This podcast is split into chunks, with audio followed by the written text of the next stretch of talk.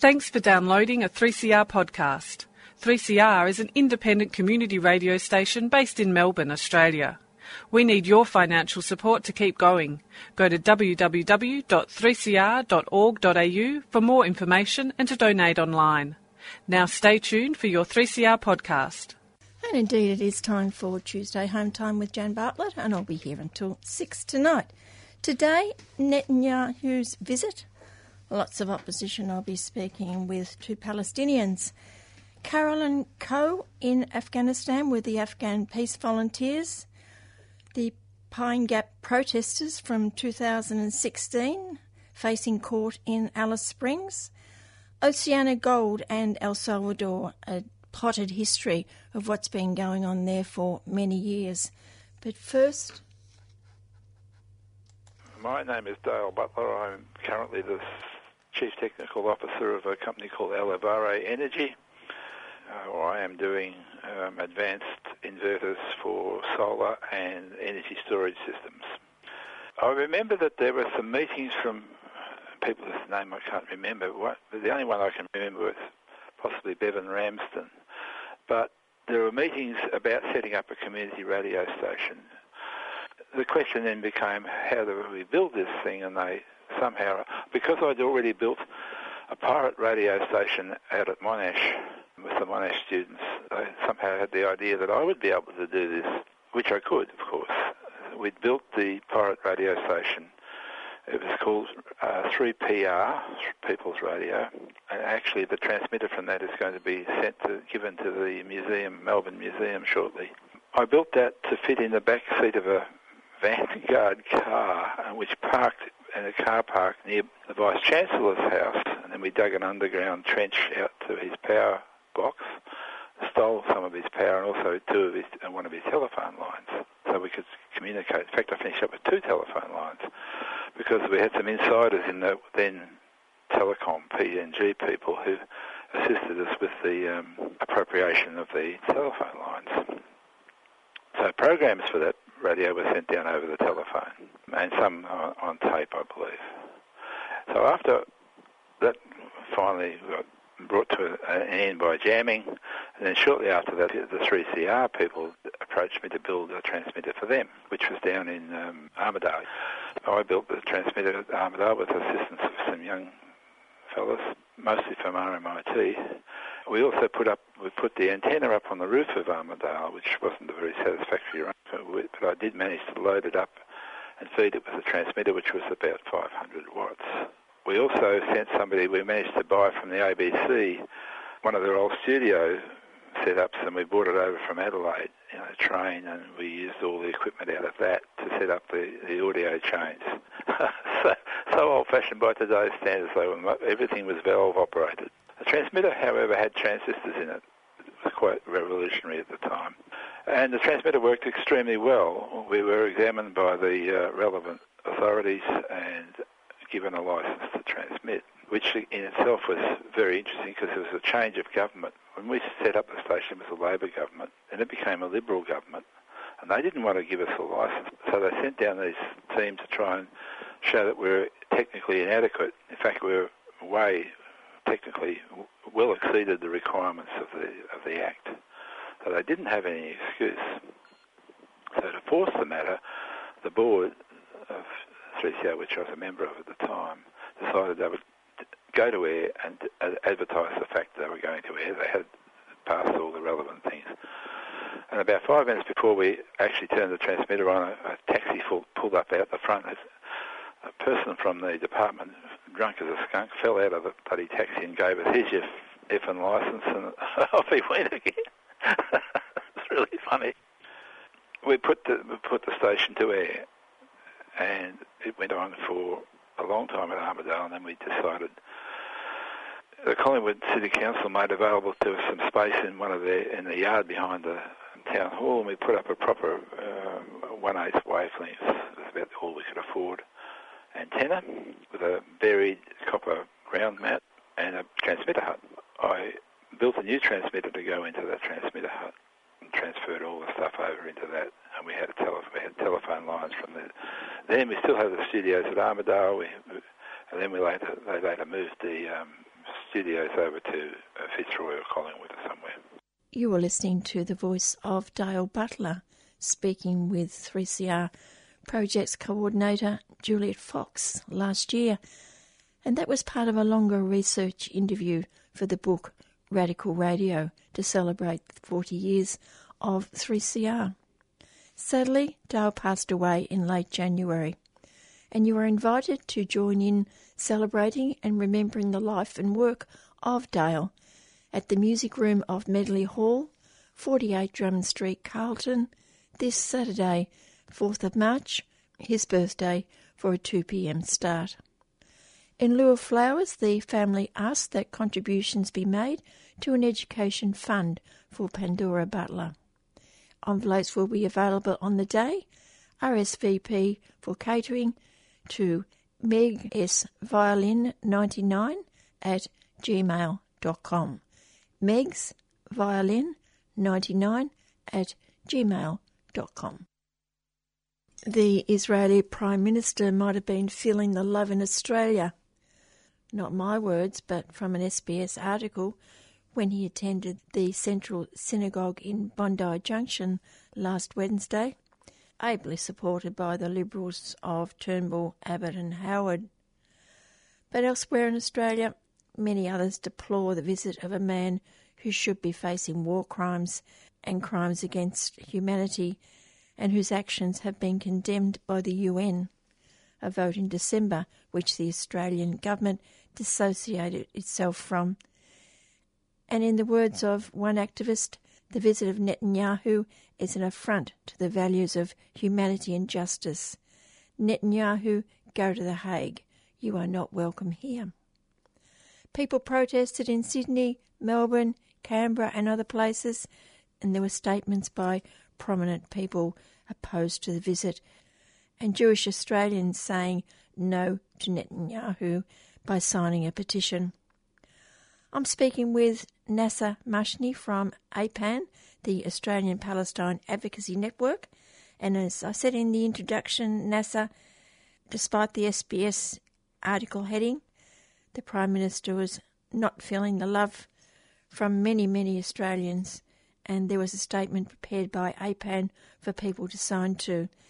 Can you outline the statement, in particular the last paragraph? Of course, Jen. The love wasn't felt from a broad cross section of Australians and, and certainly from right thinking Australians and, and Australians who believe in human rights that are applicable to all humans, regardless of race, colour, or creed. Our statement, APAN's statement, in fact, uh, garnished over 60 signatures of prominent Australians. And if I could just read the last paragraph to you from our statement, which our listeners could visit themselves at apan.org.au. But the last paragraph specifically says that the Australian government needs to rethink its one-sided support for the Israeli government. We are appalled that our government opposes the recent UN Security Council resolution supporting the application of international law to Israel and Palestine, when most nations, including the United Kingdom, Germany, France, and New Zealand, support it. Even the USA did not oppose it. It is time for the suffering of the Palestinian people to stop and for Australia to take a more balanced role in supporting the application of international law and not supporting Mr. Netanyahu and his policies. And Jan, we had some signatures, and to give you an order, uh, uh an understanding of the, the calibre of people, Gavin Griffith QC, former Solicitor General, the Honourable Murray Wilcox, Order of Australia Queen's Counsel, former Federal Court Judge, Julian Burnside, Order of Australia Queen's Counsel, John Carter, Queen's Counsel, Paul Heywood-Smith, Queen's Counsel, Claire O'Connor, Special Counsel, Janet Holmes à Court, Australian Cross, Jan Stanthorpe, Stanhope, excuse me, ACT Chief Minister 2001 to 2011, along with some former diplomats and other former members of uh, Parliament. So a really um, a who's who of uh, people who care about human rights. And I'd imagine you could have, um, if it had more time, you could have got many, many more people on that list. Well, in fact, we could have got many, many more people on that list by just changing one word, yeah? And, and that were, uh, well, a couple of words, excuse me. And, and those words were you know, asking our politicians to deny his entry. If we'd have just said that they don't support his entry, we would have had hundreds of signatures. What about the Labor Party elders who have been coming out of the woodwork in the last couple of weeks? I think um, Bob Hawke triggered it. I think Bob Carr has done a lot of work in the background within the ALP and certainly back in his time as Foreign Minister with Julia Gillard. But um, Bob Hawke wrote an article in the Australian Financial Review talking about his very, very Zionist long-term love of the State of Israel and called for the Parliament, for our politicians to recognise the State of Palestine, to be on the right side of history, to join 136 other countries worldwide to recognise the State of Palestine. I mean, this is uh, Bob Hawke, in the, in the early 70s, when he was uh, heading the ACTU during the 73 Yom Kippur War, called for the US to nuke Cairo. So Bob Hawke has done a complete transformation in 40 odd years to go from, you know, um, wanting to nuke uh, the capital of the Arab world, if you will, to uh, asking or stating that Australia needs to recognise the state of Palestine. Now, from that statement, we had statements from Gareth Evans, former Foreign Minister, Bob former Foreign Minister, and even from Kevin Rudd, former Prime Minister. I've got to tell you, these guys are making, look, they're great statements, and, and we support the premise of the statement, but the basis under which they're making it isn't because of their love for Palestinians. It isn't because of their love for international human rights and applicability of international human rights to Palestinians. It's because they're trying to save Israel from itself. Whilst the red carpet was rolled out for, for Benjamin Netanyahu and the Liberal Party, you know, fed it all over him, the Labor Party, for all intents purposes, still received him very warmly. And it was only, if you will, the left part of the ALP party that really put up any object, objection and, and led by the likes of Maria Vamvakinou and others. Yes, there are a number of parliamentarians who openly support Palestine. There are, sadly, uh, not, not enough. we'd like. Not enough. And um, when, when, you consider the sort of trumpet cheering support that uh, Israel enjoys from within the Liberal Party, and that includes Malcolm Turnbull, you know, uh, Julie Bishop, but then within the Labor Party, you know, Michael Danby, Mark Dreyfus, you know, the support that Israel gets within our parliament is just it beggars belief. Certainly for, for, for a rogue state that is guilty of so many crimes. And you think of how many of those politicians have been on the, the freebie trips to Israel and been feted by Israelis? There's no question. Every parliamentarian in their first term is invited on one of these business class junkets. Keep getting invited until they say yes or no, and many of them have been on more than one they're taken on the Hollywood tour and helicoptered across the Golan, and well, they come back, you know, having been what's well, the best money that the Zionist lobby and the Israel lobby can spend. Not surprisingly, I believe, was the almost total unquestioning of the, the corporate media during his visit, and particularly of his press conference. You maintain yeah. it contained absolute lies. Can you explain the issues of that press conference that you termed absolute lies? he was allowed to speak unchallenged. Uh, you know, and we talk about unchallenged and, and, and a, couple of particular references. I mean, here's a guy, allegedly, the Australian government still believes in a two-state solution. Yet when Benjamin Netanyahu talk, talks about a two-state, what he says, he talks about the Gaza evacuation, how horrific that was for Israelis, where, you know, some 10,000 Israeli settlers illegally occupying Gaza, and they were protected by tens of thousands of Israeli troops they were evacuated from Gaza and taken to the West Bank and compensated. Benjamin Netanyahu was a member of Ariel Sharon's cabinet when that happened. Benjamin Netanyahu resigned in protest at the evacuation of those settlers from Gaza. Ariel Sharon, a war criminal and a butcher from 1982 of Sabra Shatila, even that monster wasn't monstrous enough for Benjamin Netanyahu. Then we get to the point where we start talking about what sort of state would we expect if we gave the Palestinians? Would it be another Islamic state? Well, the Palestinians are freedom-loving people.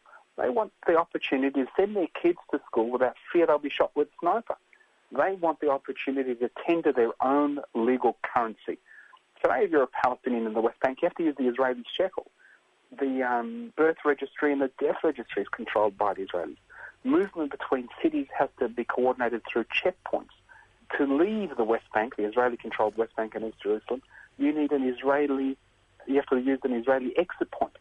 Now, he talks about this mythical Palestinian state, and, and he's got this really, really wonderful quote that he talks about, uh, uh and he spoke about it in, in both the Turnbull press conferences or also the Trump conference, uh, press conference where he said Israel must retain the overriding security control over the entire area west of the Jordan River.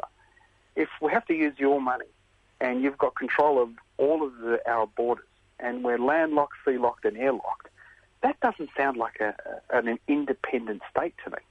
I mean, based on that logic, I'd like to evacuate a, uh, a bank. I'd be a millionaire, I reckon. Yes, and he doesn't talk much about Gaza today, does he? And all his incursions from the thousands and thousands of Palestinians who've died, who've been injured, who've lost their homes, their livelihoods.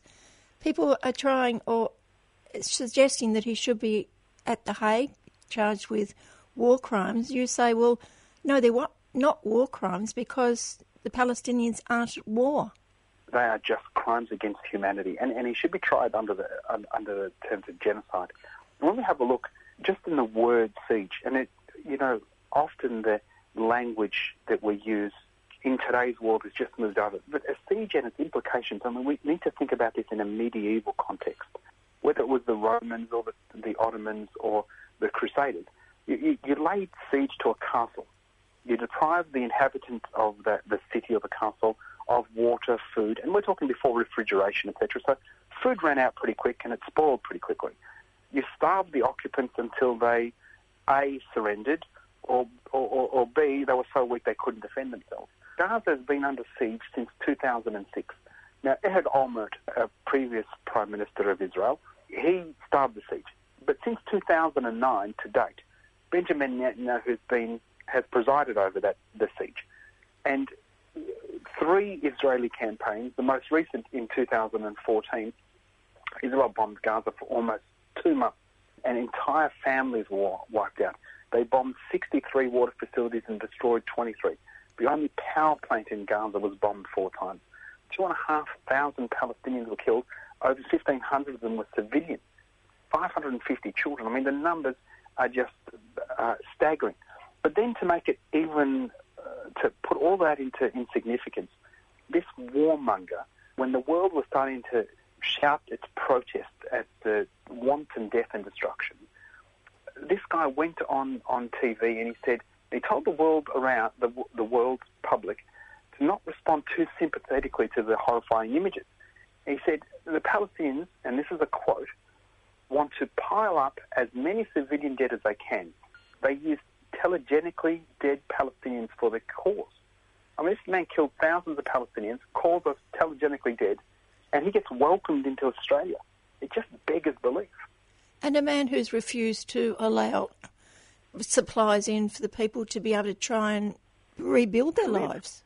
Absolutely. And so you, you, get things like whether it's a, a UN High Commissioner for Human Rights, you know, this is in, in, in 2008 said, this was after the incursion in, in 08, said the whole civilization has been destroyed. I'm not exaggerating, it's almost unbelievable that the world doesn't care what's happening.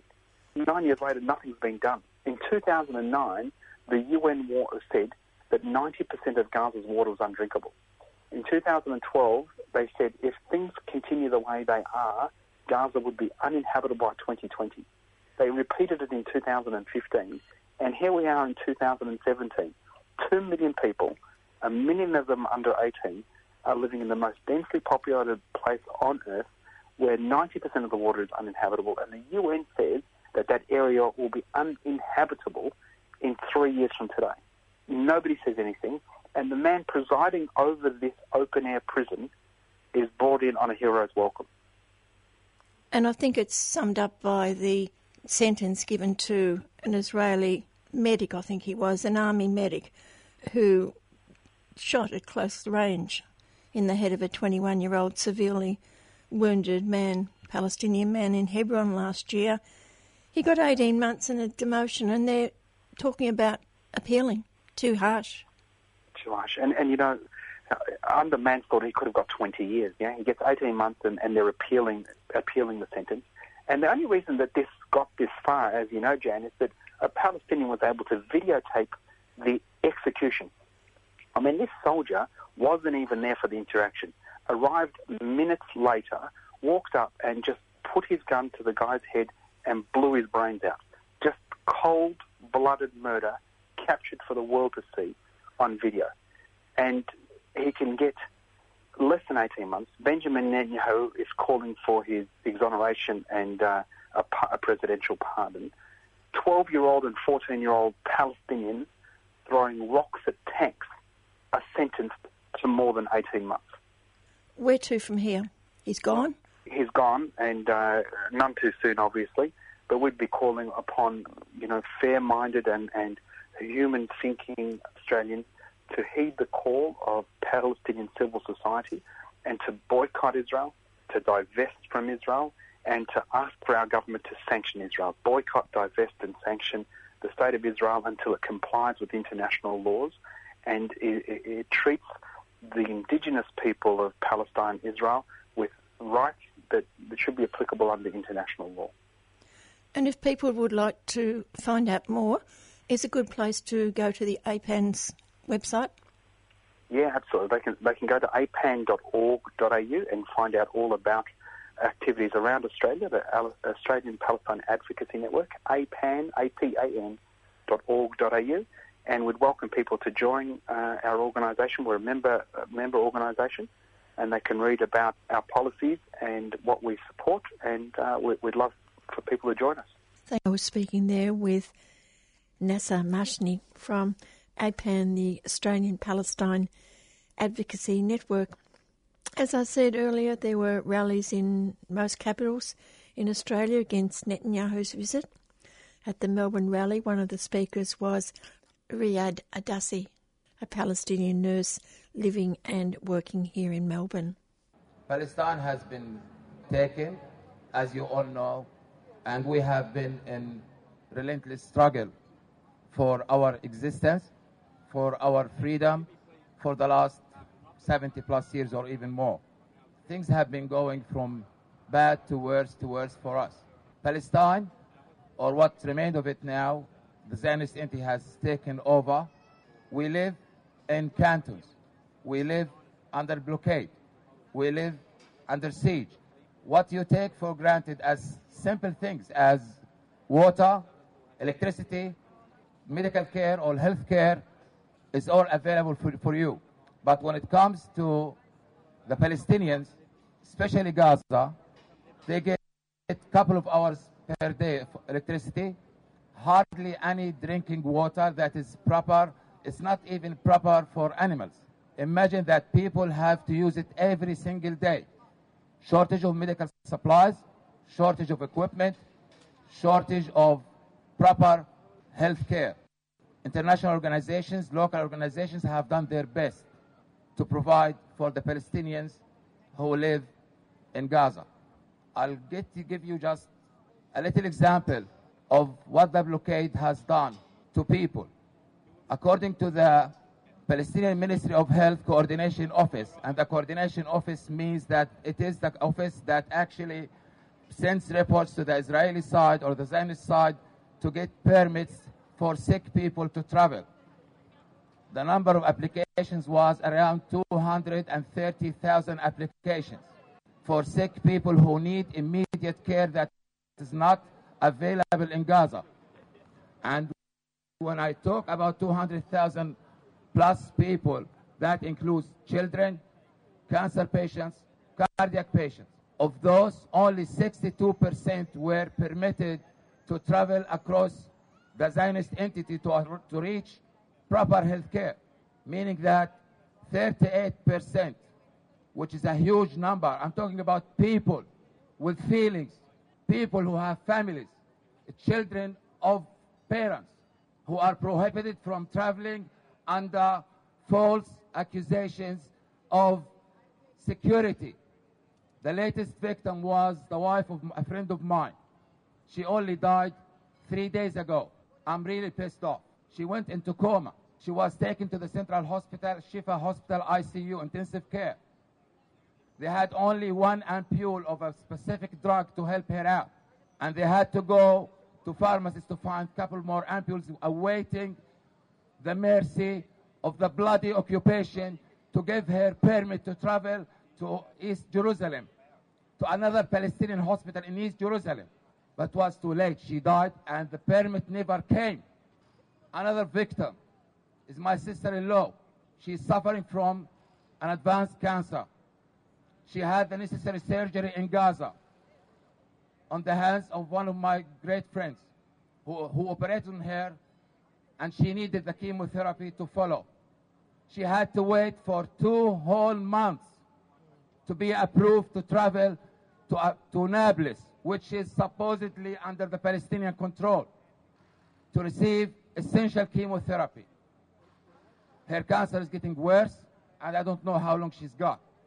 And all of this is because of the bloody blockade.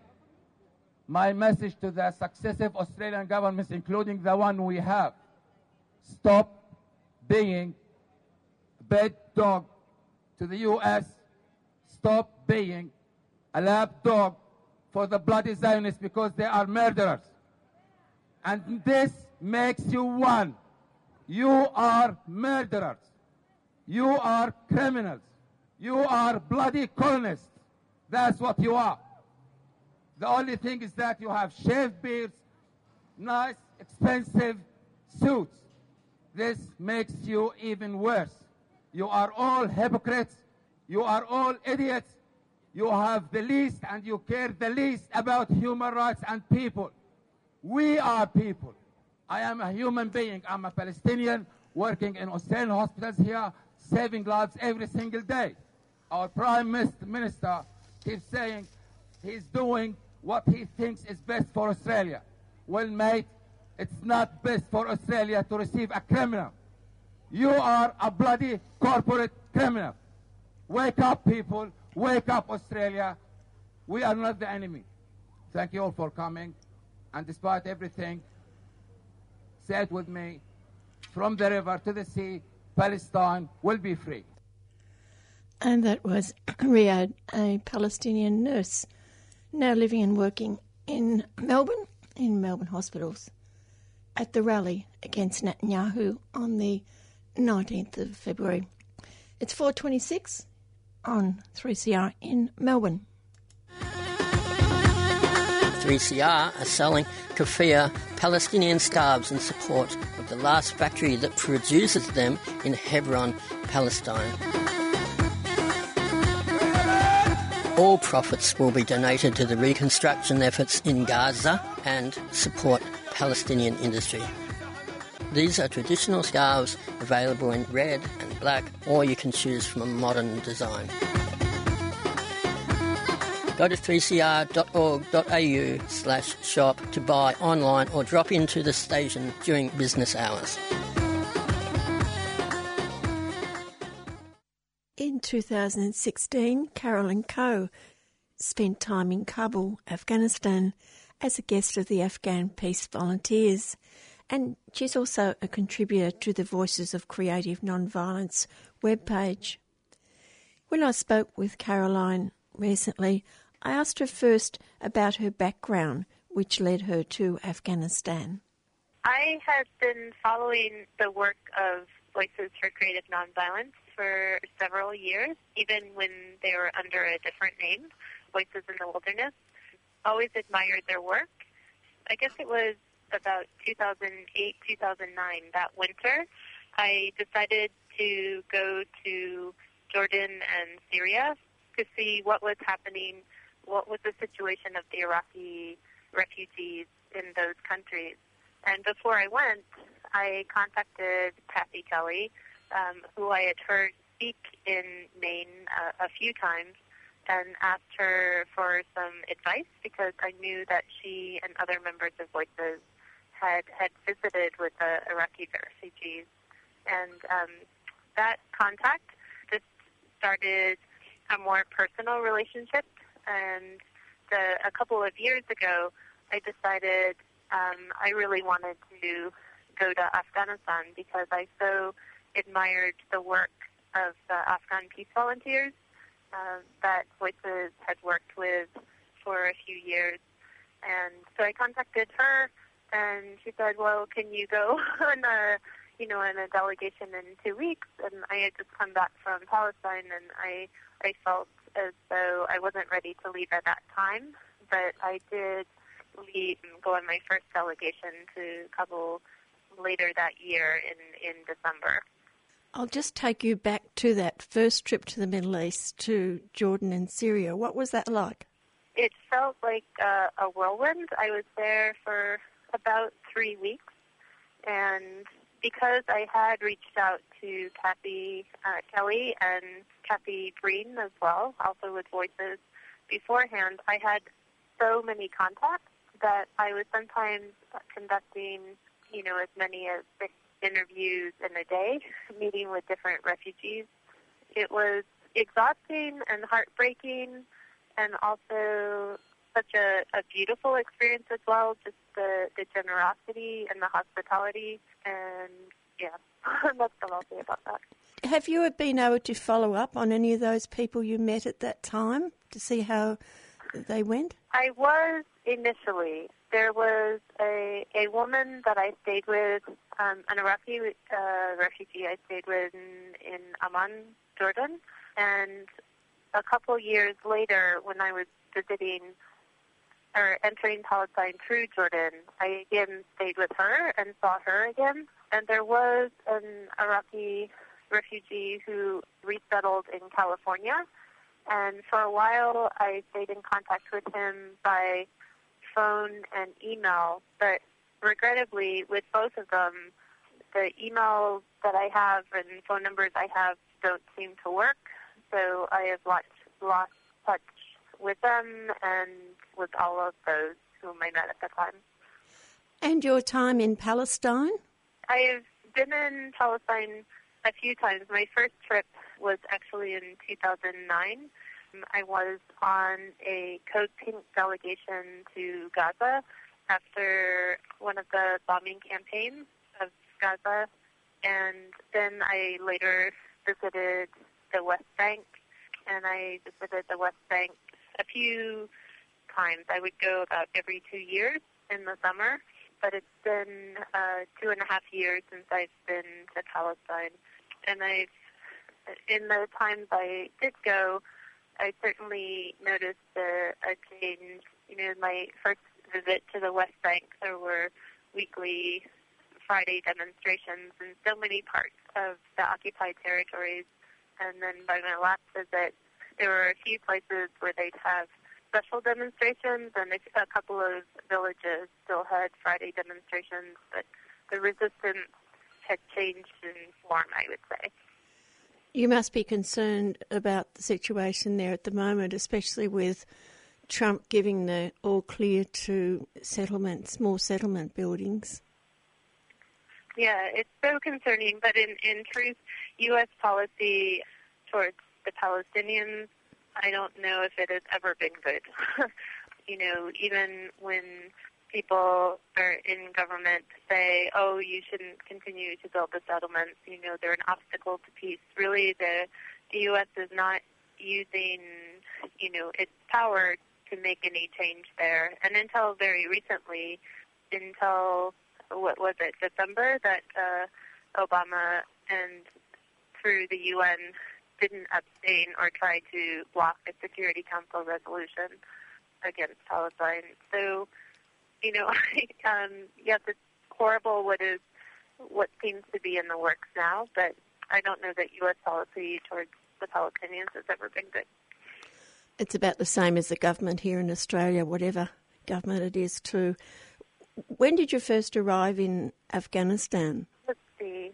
It would have been the winter of 2014, I believe, so December of 2014. Can you describe the city of Kabul?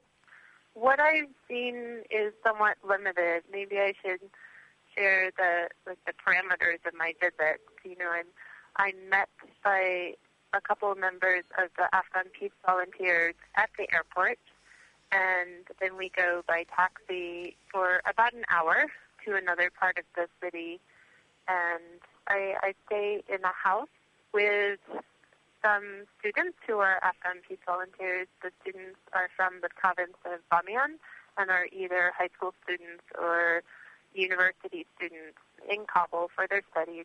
So mostly I'm going walking between that apartment just a couple blocks away is the Border Free Nonviolent Community Center where a lot of their activities are. So often I would only walk a couple of blocks to that center and back. On different visits, I have excursions to other parts of the city for one of their projects. You know, um, this last visit, I went with two groups of Afghan peace volunteers to different women's homes. The volunteers were doing a survey to see which families would be selected to sew duvets for a winter like comforter project, to see which families seem to be most in need.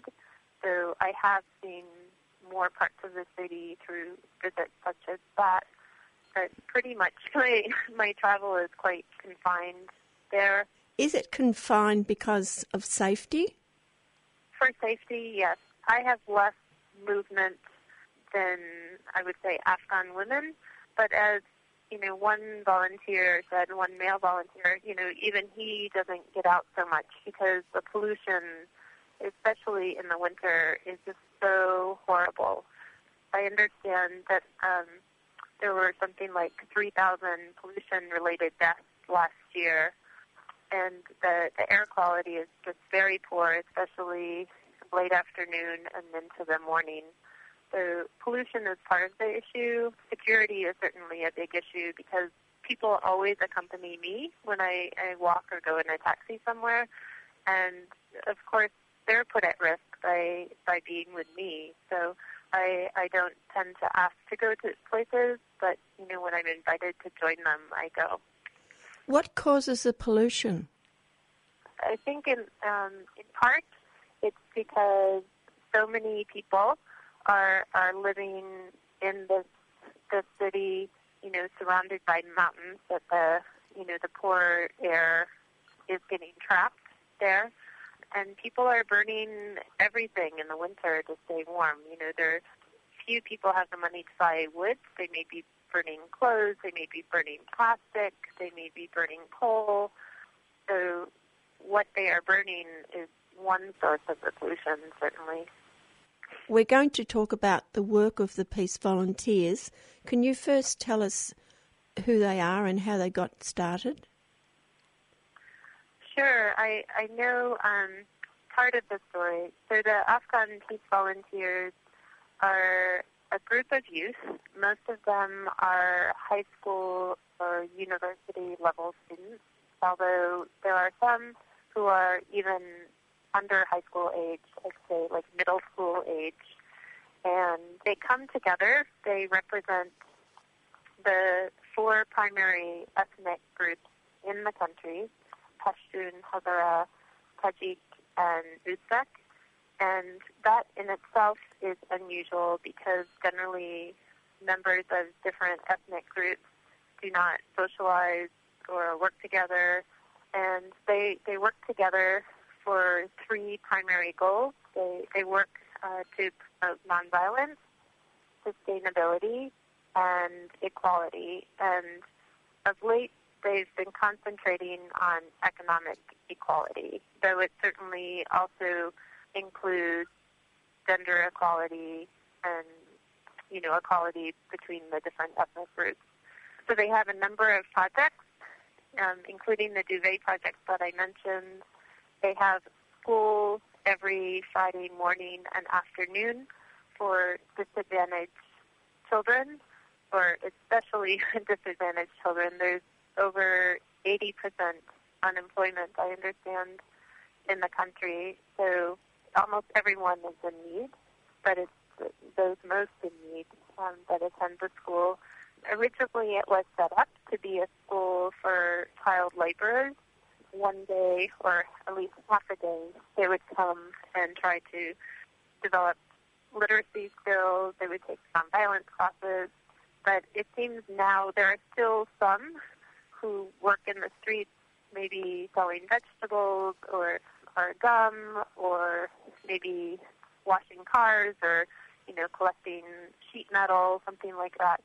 But a lot of the students that I talked to this last visit they were in government school the other days of the week. They were just trying to get ahead by going to school, you know, an extra day.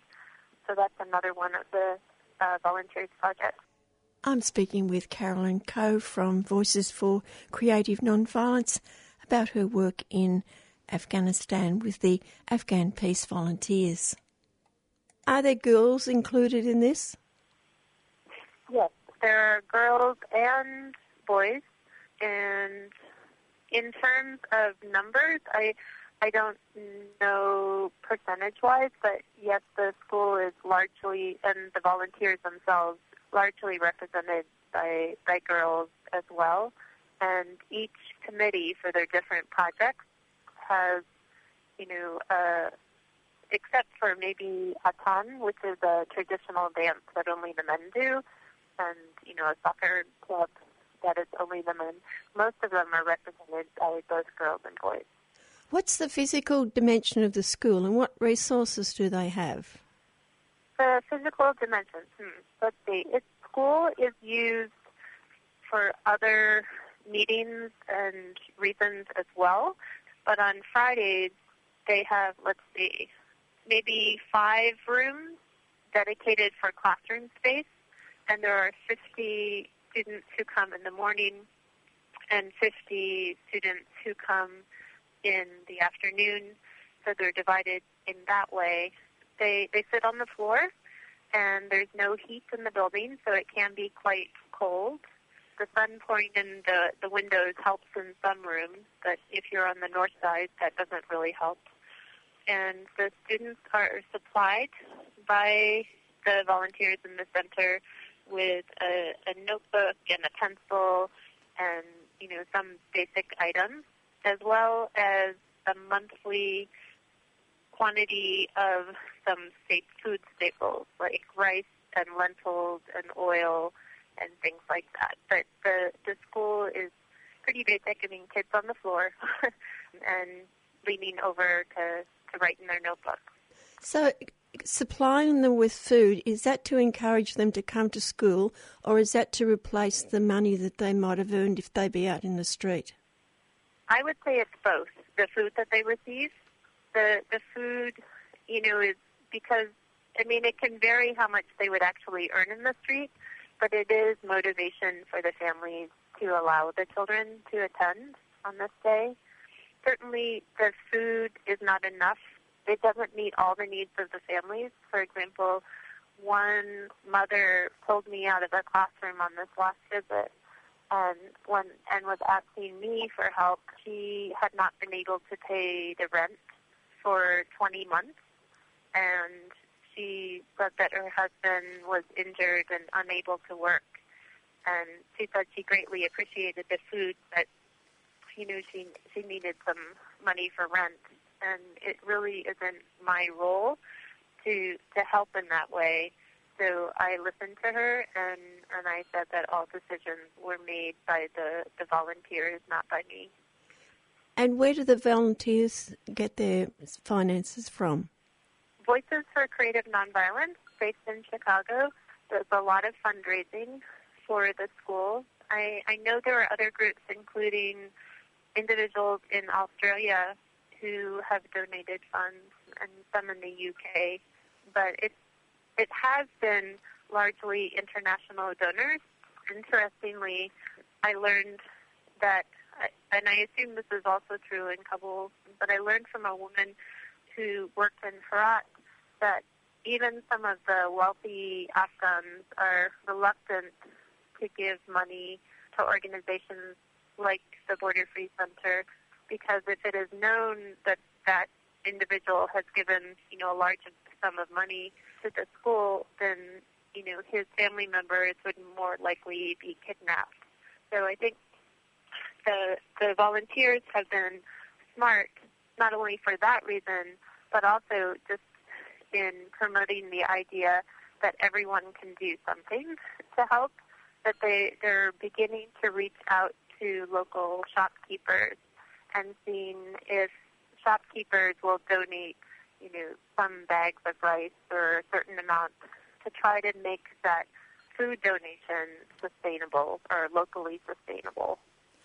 What do the children do at the school and where does the permaculture sites fit into it?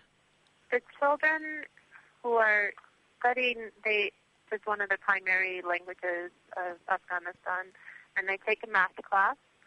They also have a nonviolence class, and the nonviolence class is with all 50 students together. And they, I've seen some special classes there as well. Like uh, some students take a tailoring class. I've seen science class and a little bit of art or creativity. But I think the, the basics are literacy skills and nonviolence. And, oh, permaculture, yes. Permaculture project was going, started, I think, in earnest last year, last spring. I was not there at that time, but there was a month-long course for which students got certificates. I have seen some outcomes of those efforts. There's a garden both at the center and at the apartment where I have stayed and some of the volunteers stay, and they have a third plot in the city. There are some students who attended the Street Kids School who have also volunteered in the permaculture project, but it's primarily the, the older volunteers. And I think part of the, you know, the way that the permaculture fits in is to the idea of promoting sustainability and organic gardening and just growing food for yourself. Who gets the food? I have seen, well, last July I saw some children picking the mint from the garden. Um, there wasn't much to harvest while I was there. Um, at the at the apartment where where I would stay and some of the volunteers was, we would eat regularly from the garden, whether it be herbs or tomatoes or or hot peppers. So the people living there. In terms of the other, the third spot uh, spot in the the city, I I don't know what was harvested from that spot because I I I didn't visit it either time. Talk about the duvet project. How did that get started? I think volunteers saw a need. They saw a need for women to have some work. They certainly recognized how some families didn't have either a stove or didn't have the money to fuel the stove um, to keep warm in the winter. So the idea was that they would find women from the different ethnic groups and invite them to or hire them to to sew duvets, and they would be supplied the materials as well as the transportation money to come to the distribution site to pick up the materials and to to return with the finished duvets. So the women are getting some work for at least a few weeks of the winter, and then the duvets are distributed to different parts of the city where people are deemed most in need. What are they made of? They are cloth, um, outer section like a sheet type material, cotton, and then inside they have been stuffed with a polyester wool. But my understanding is that this winter they were switching to a cotton wool instead. So the the stuffing would now be cotton inside instead of uh, polyester. And I, I understand one reason for the change was that it used to be that polyester was much less expensive than the cotton and, and the price has equalized. And that was one reason for switching to, to cotton. And how do the duvets reach the women who need them most? In different parts of the city, there are community leaders I think the literal translation in Dari is lawyer, but really they're a, a, an elder or a community leader. And as long as that individual is respected in the area, the volunteers approach that individual to see who, it, I, I believe it's always a he, who he deems the family's most in need in the neighborhood. And then those families are given a, a little piece of paper, and on a set day, there's a truckload of duvets that comes to some location near where they live. It may be a mosque, and they pick up two duvets per family there. There are surveys of the women who sew the duvets as well as surveys of the street kids, but I don't believe that the volunteers go to door to door for all the recipients of the duvets. Can you talk about some of the, the young people and, and also the women that you've met over the last couple of years and the stories that they've told you of their lives? Yeah, one volunteer that I've I've gotten to know a bit during my four visits is Zarghuna. She lives at the apartment where I stay, so I've been able to spend more time with her than with some of the other volunteers. And she's 24 years old and in her final semester at university studying journalism. I really admire her strength and her openness. What has she told you about her life? She would tell me that since she was five years old, she would get up at three in the morning to make bread and to cook and to wash clothes. And she would work really hard all day until nightfall and working for her, her brothers and to assist her mother. And this was her life until she was 18 years old. Um, her brothers had been opposed to the idea of her going to school, but her, her mother didn't want her to have the life the, the difficult life she had had and was supportive of Zarghuna to attend school. And she's really excelled.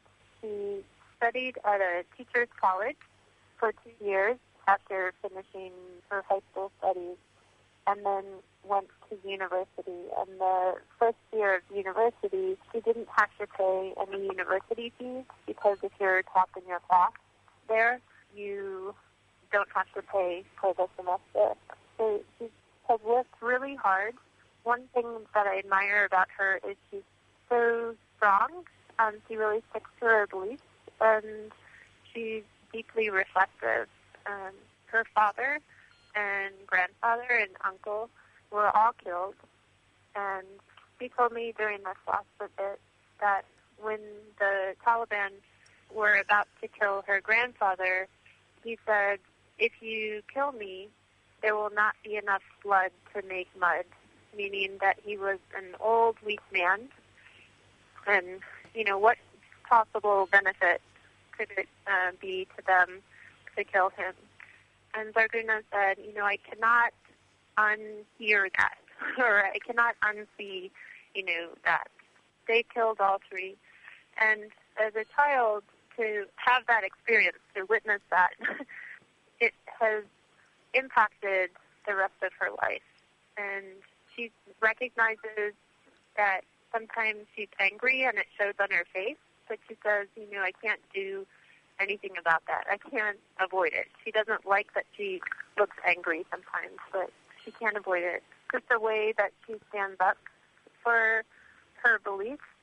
As I mentioned earlier, at the Border Free Center, people of different ethnic groups work together and one of her professors who attends the university is that is largely Hazara, and the professors as well, the students are of that ethnic group. And one professor was asking her about her volunteer work and found a section that she was working with Pashtuns and Tajiks and other ethnic groups. And so he asked, well, what does your father think about that Or, you know, what does your father say? And she said, my father was killed by the Taliban. And he said, well, the Taliban are Pashtun. And she said, well, I don't know what ethnic group the the people who killed my father were. And she was refusing to have hatred for all people of one ethnic group. The the professor continued to deliver bark, but she wouldn't. She cried at the time, but she continued to stand up for what she believed in. And in fact, her her best friend at u- university um, is of another, another ethnic group, and and both of them maybe ostracized is a little too strong a word, but they uh, socially they they have found it difficult at the university being friends. Um, their friendship has been tested in that way. But she's one of the people that I've met that I really admire. And then there are there are just other stories like there's there's Haditha, which is um, she's a student at the American University in Kabul, and there was the attack on the university at the end of the summer, and she and other students were there at the time, you know, hiding in their classrooms or in their dormitory rooms. Very frightening experience. Since that attack, the university um, did not offer in-person classes. Um, they were offering some online classes, with electricity on only every other day and lack of high-speed internet, she ended up dropping her online class because she just couldn't keep up with the work. And I think many, many students um, had to drop the classes because, you know, getting onto YouTube and Skyping and all these things, if you don't have electricity or high-speed internet, just proves too challenging. It's my understanding that the school is is reopened for, for classes now. But it was a question for Haditha you know, she had been staying at the dormitory because her classes were often from 4 until 8 at night. And it's highly unusual for a woman, a woman especially, to be walking, you know, at night. So that was one reason she had stayed at the dormitory. But her family was worried about her safety and returning to study there, and they were wanting her to stay at home. So she was having to make the difficult decision, well, do I stay at home and then, you know, travel what is considered late at night there, or, you know, stay in the dormitory? And I'm not quite sure what decision she ultimately made about that. But she said that the, the university now looks like prison to her because of the increased security. Finally, Carolyn, is it people like these women that you've talked about that draws you back? And actually, what is your role when you go? When I'm I'm there, I, I feel as though the most important role is to be a listener. I have tried to learn some Dari, so where I live in Maine, it's it's challenging um, to study the language um, when I'm not there. But I think primarily when I'm there, it's to listen, and when I'm asked for my comments or advice or reflections, I certainly share them. To listen, to witness, and then when I return here, to share my photographs and stories with people, especially in my community, so that they so I can put a human face on the individuals that I've met. I think so often when reporting is done on Afghanistan, people focus, reporters are focusing on some bombing or something related to the military and really neglect the impact that so many decades of violence have had on the population, how it really has traumatized the Afghan people. I, I don't think there's a, a person in Afghanistan who who hasn't experienced trauma.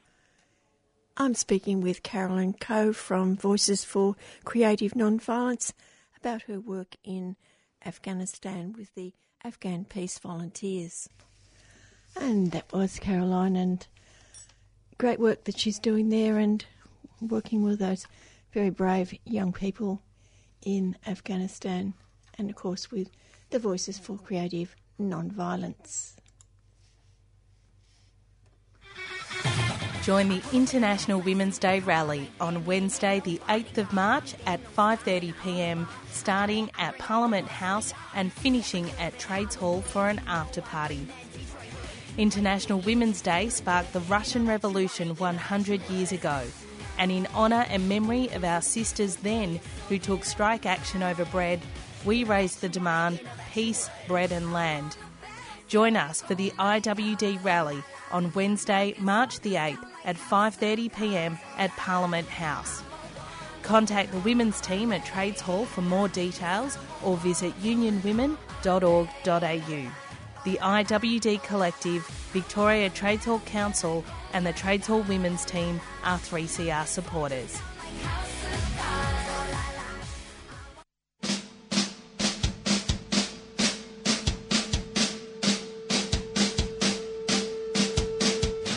Come celebrate the collective achievements of working women, past, present, and future, at the Women's Rights at Work Festival, March 1 through 9. Events include Feminist Book Club, the Rock and Frock Scala, Breakfast with Ann Summers, Feminist Politics in the Pub, a Women's Footy Clinic, Feminist Activist Skills Workshops, and a conference to stop gendered violence in the workplace. Also join us for the International Women's Day Rally, 5.30pm on March 8.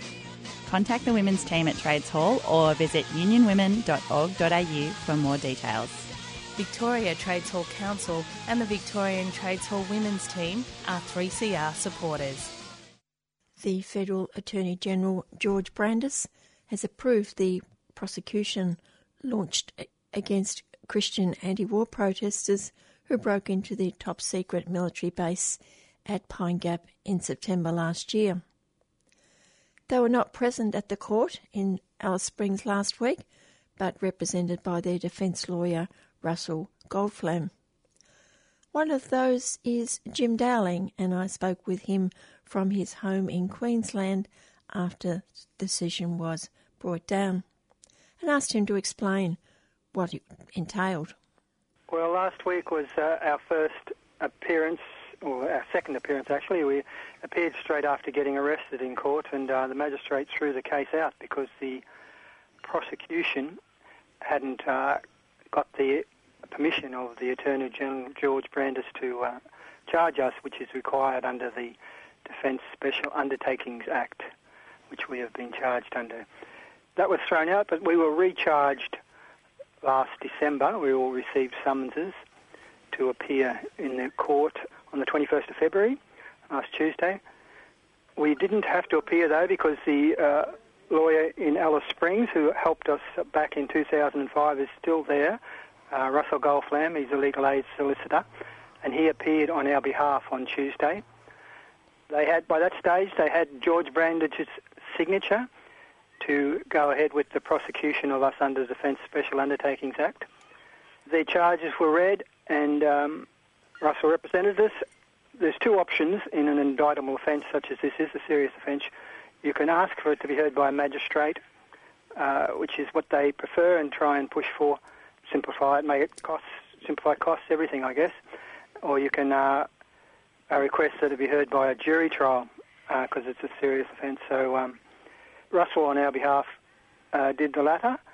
Basically, the, the uh, matter has now been adjourned until April for a um, pre-committal hearing.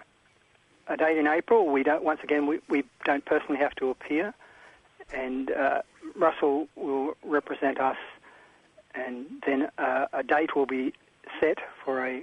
They call well, they used to call a committal hearing, which is uh, before the actual jury trial. Okay. Well, this is not the first time that you've faced charges this, such as this, so I'm going to take you back to December 2005.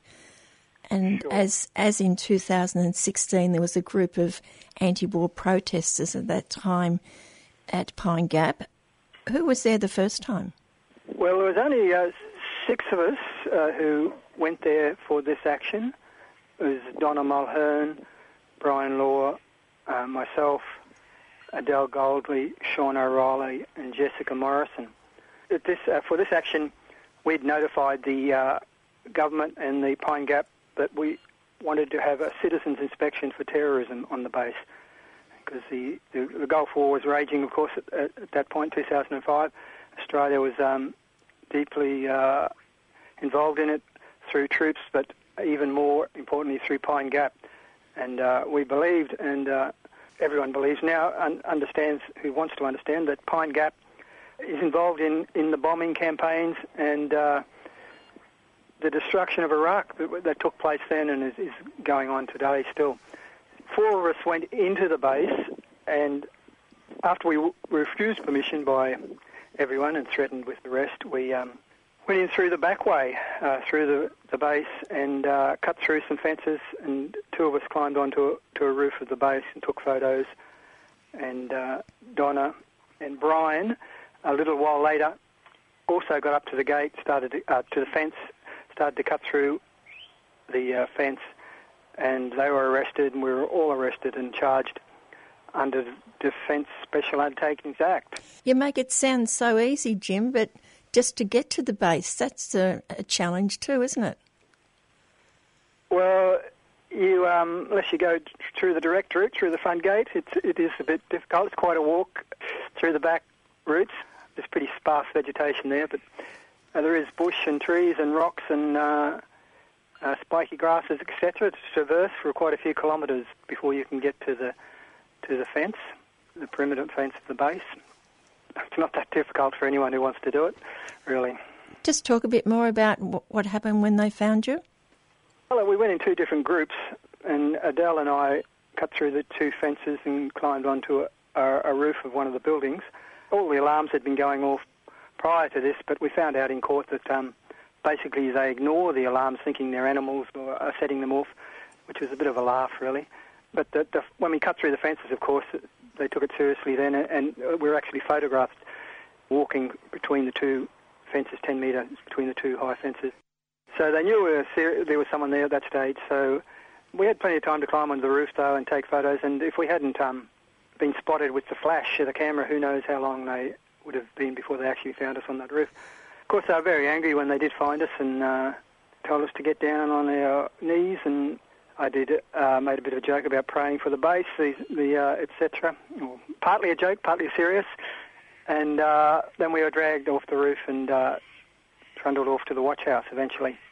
And meanwhile, Bryan and Donna had crossed the uh, field. It would be it was daylight by this stage, and the, it was quite funny because they um, crossed the final couple of hundred metres of clearing, which uh, before the high perimeter fences there was security running around everywhere. A security vehicle went within metres of them and waved at them. They waved back, and the security vehicle kept driving, thinking perhaps they were part of the um, security themselves. So that was pretty funny. And, and then they walked the final um, 50, 100 metres to the first perimeter fence, and uh, Bryan took his bolt cutter, started cutting through it, and then um, one of the security guards reached for his gun, and Bryan stopped cutting at that stage. And they were arrested also and trundled off to the watch house. What happened? And the charges? Uh, yeah, so the charges were under Defence Special Undertakings Act. They could have charged us just under the Crimes Act, but uh, they were very, very angry. Uh, a few days before we were there, the um, head of the whole American security um, the system that uh, after September 11th they'd invented a new um, group to oversee all the security systems and um, he was at the base. He was in Pine Gap, which was quite an incredible coincidence. He had been there to inspect the base. A few days later, we um, got into the base. So we, we felt all along that the American uh, officials were pushing them to punish us as hard as possible, as harshly as possible.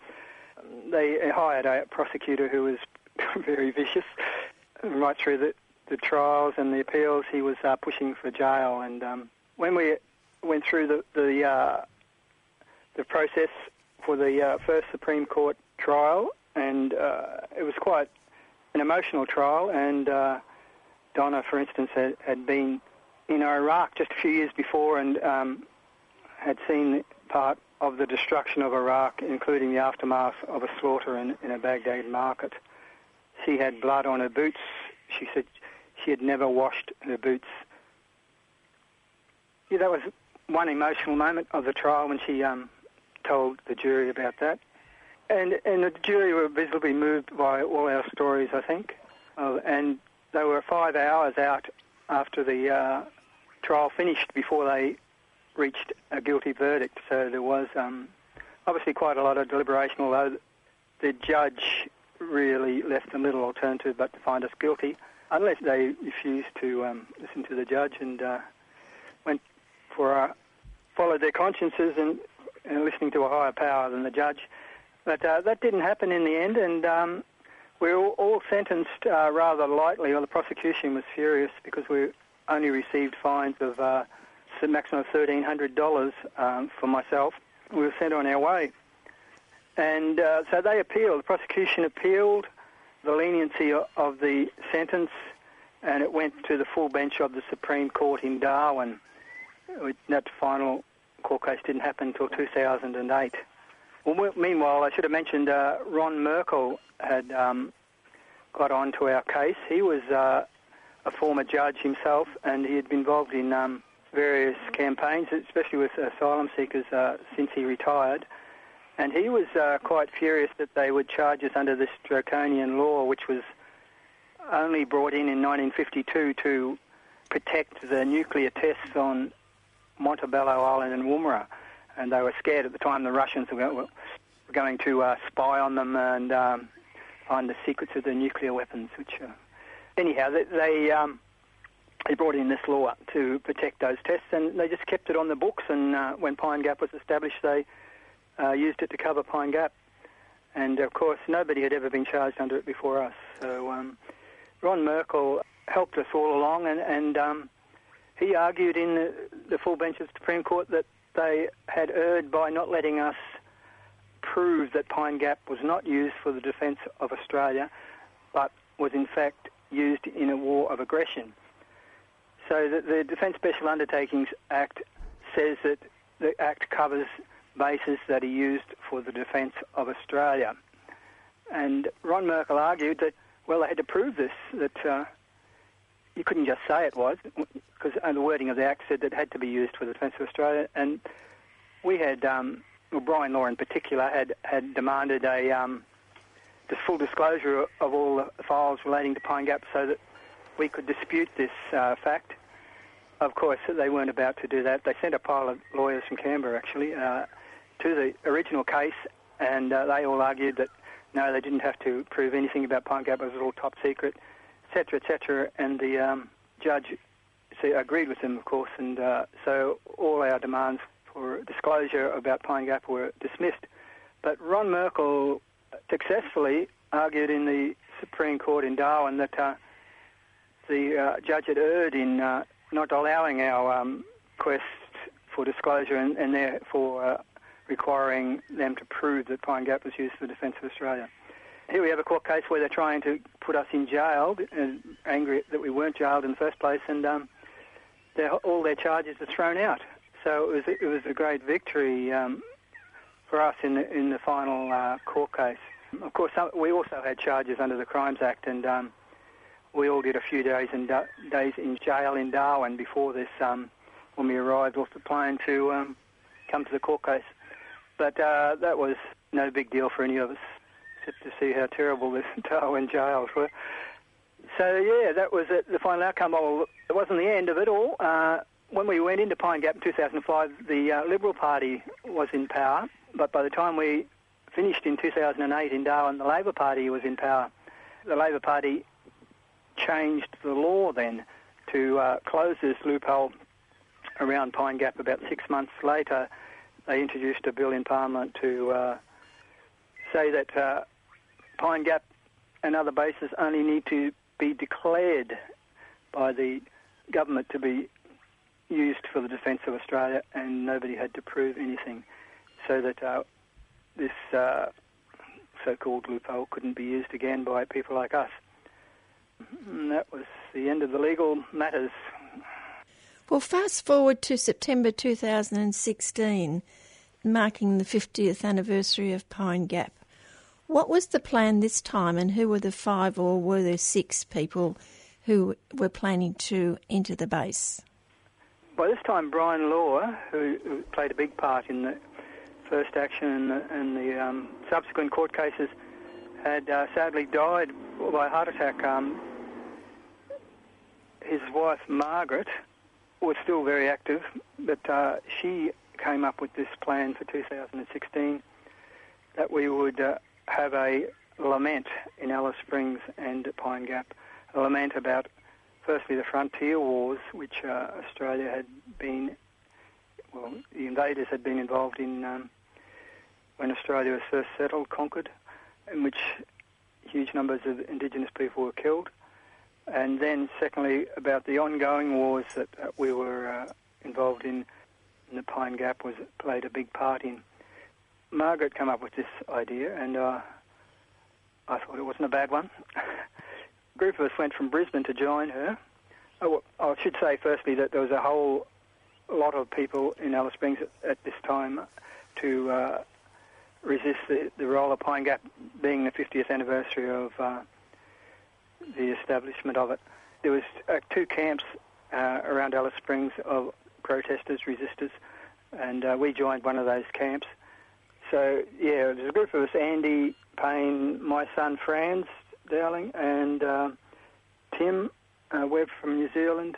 We all went to Alice Springs and joined Margaret. And um, one night, the five of us uh, went into the base and uh, performed this lament. My son Franz had written, he plays the guitar, he played, wrote this lament with Margaret. Margaret plays the viola. She's classically trained violist, that's the right word, violist, violist. We played this lament a number of times in Alice, and then we finally went into the base. And this time, we knew they were waiting for us. It's very high security.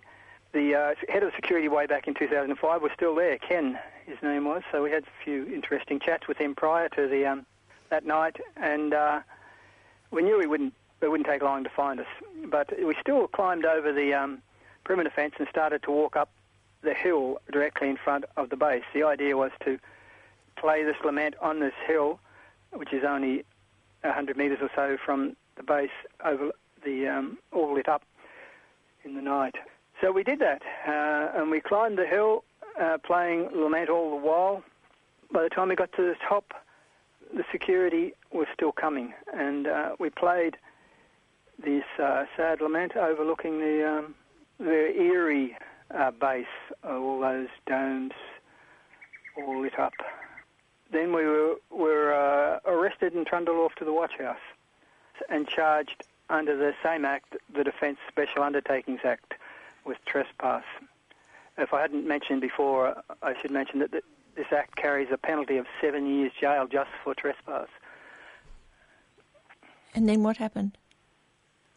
Uh, then what happened? Yes, so we spent a few hours in the watch house. We refused bail. That's right.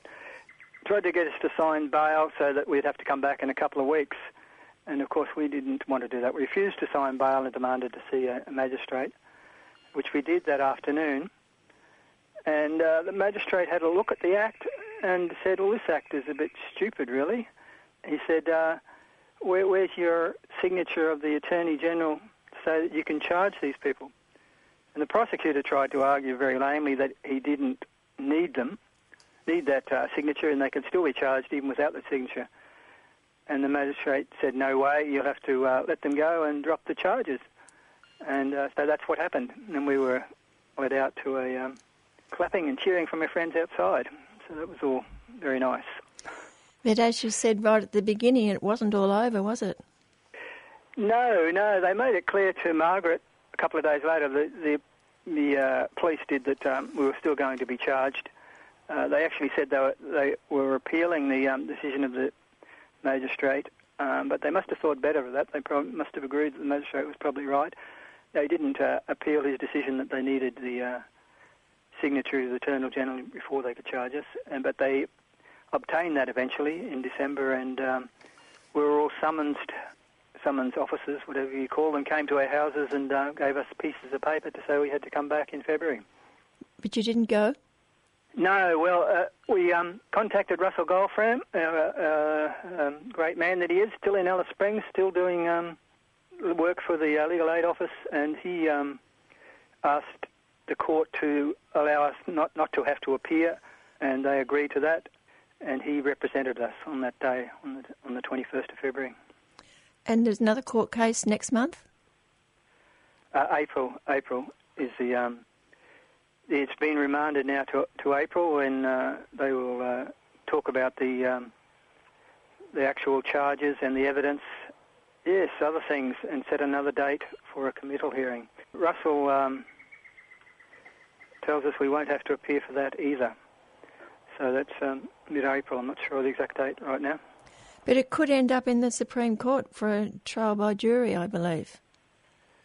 Uh, it will almost certainly end up there unless they drop the charges, which is highly unlikely. That's, it will be a, a repeat of the last time. Um, uh, Russell is even going to contact uh, Ron Merkel to see if he will be involved again, but we're not sure whether that will happen or not. But you won't be able to have the same defence as you had last time because, as you said, the Labor Party changed the law. Well, that's right. It appears that way, but I guess uh, until we hear from Ron Merkel or someone else, we'll um, we're not sure uh, what exactly is going to happen. But um, I mean, we're all prepared to uh, be fined or jailed or whatever the consequences are for resisting the, the war machine. We'll just wait and see. A minimum of seven years. Maximum of seven years. Maximum. yes. Not a minimum, no. Oh, that's good. Um, that's good, yeah. Yeah, yeah. I mean, uh, obviously, the, the legal system works, so the maximum is for the most serious uh, version of, of that offence. So, like we went in there with guns or bombs uh, when we were caught trespassing. So, you know, it's not um, really. It's not like we're, we're going to get seven years or um, even one year. I, I would suggest would be pretty harsh, but you know, it's always a possibility, I guess. Uh, and perhaps we will only be fined again. We we don't know. But certainly, the people without previous, I would say, would quite highly likely only be fined.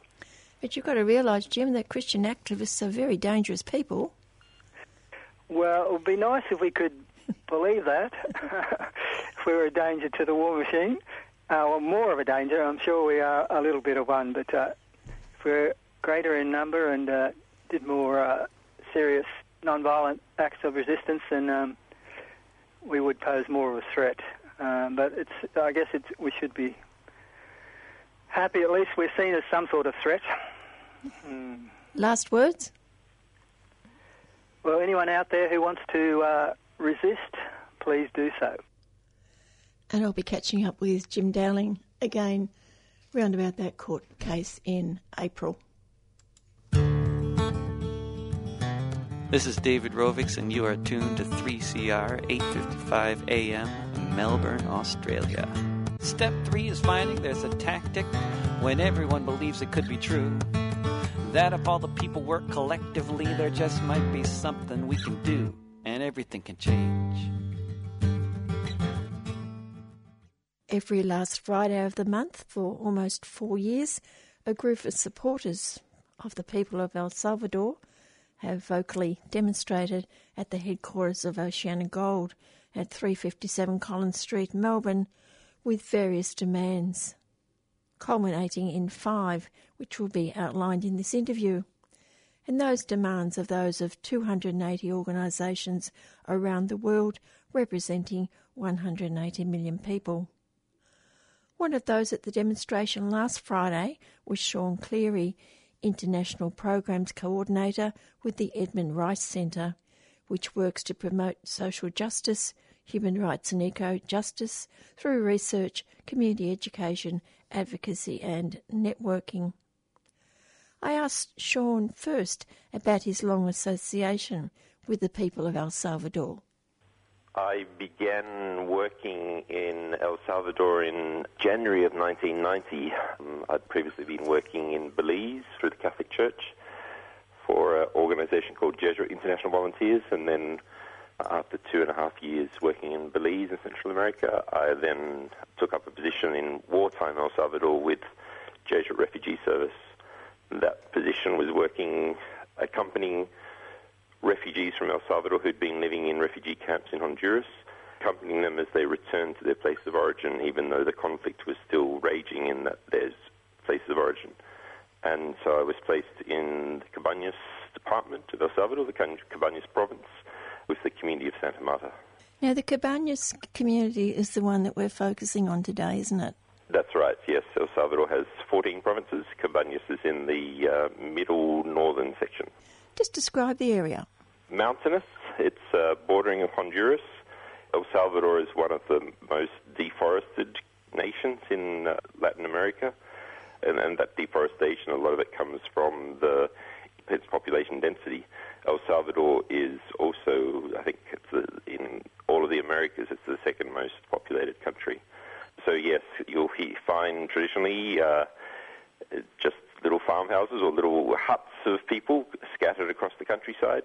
As, as a result of the Civil War, which lasted from 1980 until the end of 1991, it became more tenuous for people in areas like this to be living in houses by themselves. And so, as much of the Cabañas and Morazan and Chalatenango provinces became free fire zones in the scorched earth policy, people had to abandon those areas. And so, when people had returned over different years, they tended more to cluster the cottages close together rather than being out by themselves. So, post war, have there been many improvements for the people?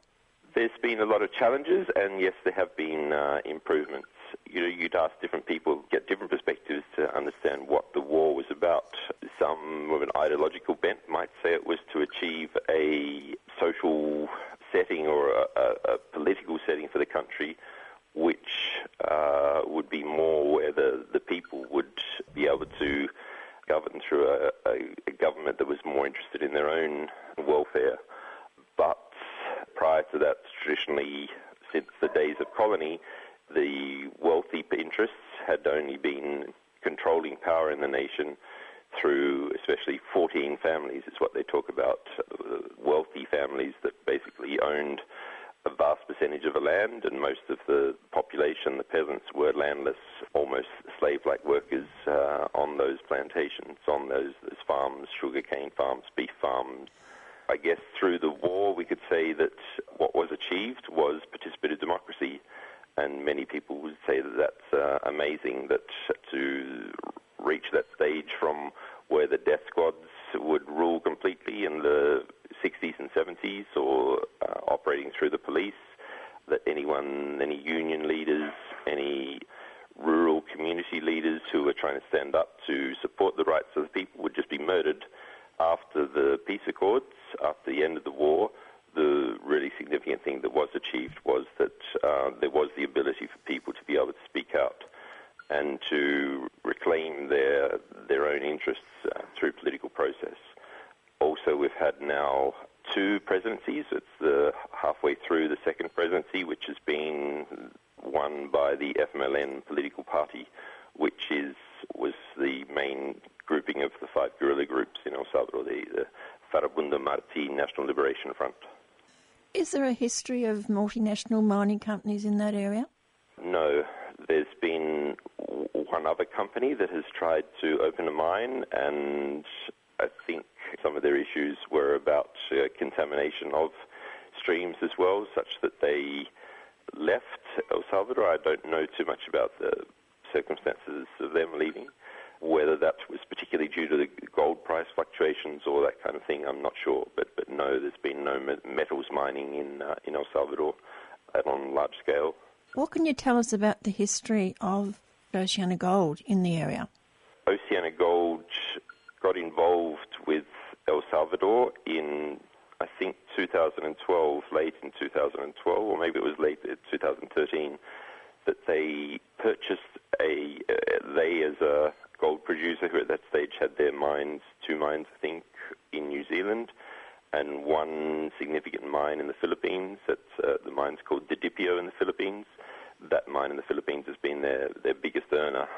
So in 2000 2012, they originally bought shares in a Canadian small gold exploration company whose only significant assets were exploration work being done in El Salvador. Sorry, who had carried out exploration work in El Salvador and then, I think in about 2007, had applied for the second stage of a license, which was a production license to be able to go into production stage. And it seems that within the mining interest, uh, mining industry, that's quite normal for smaller companies to be doing a lot of the exploration, and then when they have a project which is ready to go into production stage, they would, as have that, as a company, be sold to a bigger company that's more accustomed to and has the skills and experience in the production work. So Oceana Gold in 2012 got significant stake in Pacific Rim mining from Canada and then in 2013 they made a complete purchase of Pacific Rim, so it became a subsidiary of Oceana Gold uh, via a share swap. The value of that they paid in shares was, I think, about 12 million US dollars. Not much, is it? No, but I guess the only asset Pacific Rim had was really uh, a lawsuit. So they didn't have uh, any functioning mines or anything. What Oceana Gold, uh, based in Collins Street, with its CEO Mick Wilkes, what they were buying was not really a mine, they were buying a, a lawsuit. And why was the lawsuit instigated? You'd have to ask the company that, I guess. But from the perspective, our perspective of human rights development NGOs, unions who are involved, and, and church groups who are involved in the campaign against Oceana Gold, who have become awakened of their work through the process of, through their involvement in El Salvador, through their uh, deciding to, to buy the, the lawsuit slash mining exploration company. What we would see is that in 2007, when Pacific Rim Mining, when they applied for the production license, through the local community becoming concerned and becoming interested of well, what are the implications of of this for our life and for our lifestyle and we've never had gold mining here, and through international solidarity links with the, the community of Santa Marta and through their representative organisation called ADES, they said we better have a better look at this. So, with the production license application lodged with the government by Pacific Rim, it included an environmental impact statement, and ADES of the Santa Marta community, this NGO, local NGO, contracted an international expert in environmental impacts of mining and asked this expert to conduct an audit of the EIS, the Environmental Impact Statement. And the report back from the expert showed, you know, numerous holes, numerous ways in which the environmental impact statement had inaccuracies in it and was not properly done. And so that's pretty incredible that uh, you know, villages from El Salvador are able to, through the links of international solidarity, able to reach this level of of, of power of redressing. It's the, the, kind of the mouse and the lion kind of stuff, the, the mouse that roared. Uh, so with the experience and expertise of international mining, they were able to stand up to them, and at the same by uh, you know contracting an expert to provide this, they were able to show the holes in it. So the Salvadoran government, which was a right-wing, very conservative government at that stage, the presidency when they received these concerns from the about the environmental impact statement, their response to Pacific Rim Mining was to say, uh, no, this is not adequate. You need to resubmit your application for a production permit with the improvements made, the improvements highlighted here, made to the environmental impact statement. What were the concerns about a gold mine in El Salvador by the people? El Salvador, as I mentioned earlier, is one of the most deforested countries in the Americas. It is incredibly densely populated. It's in a tropical area which is part of the Pacific Rim earthquake prone area, so there's regular earthquakes happen there the reason why there's gold there sort of relates to the same reason why it's quite geologically volatile, that there are a number of volcanoes in El Salvador. Some of them occasionally, you know, they're, they're mainly not live or anything, but some of them will occasionally be putting out smoke and that kind of stuff, so they're not completely dormant either. So it's that kind of uh, territory that is, and it, it seems that that's the kind of territory where gold mining is often more possible as well. But part of that consequence is that uh, also, it's uh, you know in Central America, so prone to being bashed by hurricanes that come in from the, the Caribbean and hit the Central American isthmus, uh, which then throughout different Latin American countries cause tremendous flooding, cause mudslides, and especially if you've got deforested hillsides and get loaded, overloaded with water, then that's when the massive mudslides can happen. So all these sorts of concerns raise the question to the people about, well, is this the kind of area where you want to have a gold mine? And, and why would a gold mine be of concern? Well, we need to be aware of the way in which industrial level mining happens. The El Dorado mine project in El Salvador, uh, in the Cabañas province, that uh, they were trying to get the production license for, is an, an, old mine that was closed down many years ago because it was no longer reaching satisfactory levels of economic return for the mining being done there. And so what's changed, though, to be able to make people interested in reopening it, as in many places in the world, is the fact that the price of gold has gone through the roof. So that it's now much more economically attractive to be able to reopen these mines.